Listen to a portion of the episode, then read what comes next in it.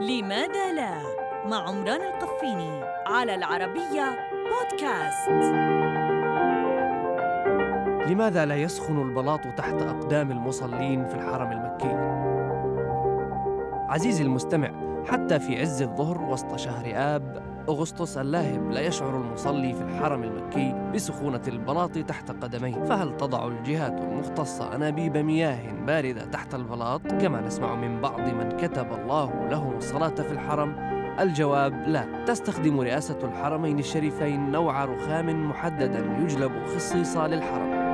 هذا الرخام الذي نشرت العربية نت عنه مادة لطيفة لا يمتص أشعة الشمس الحارقة بل يعكسها على أن فيه مسامات تمتص الرطوبة خلال الليل وتخرج مع ارتفاع حرارة النهار.